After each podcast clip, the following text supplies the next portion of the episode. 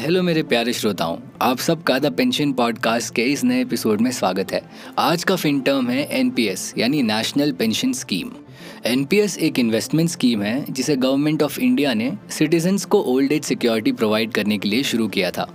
जनवरी दो हज़ार चार में एनपीएस सिर्फ पब्लिक सेक्टर एम्प्लॉयज़ के लिए शुरू किया गया था। फिर आगे चलकर दो हज़ार नौ में ऑफिशियली सारी कैटेगरीज के लोगों के लिए एनपीएस अवेलेबल कर दिया गया।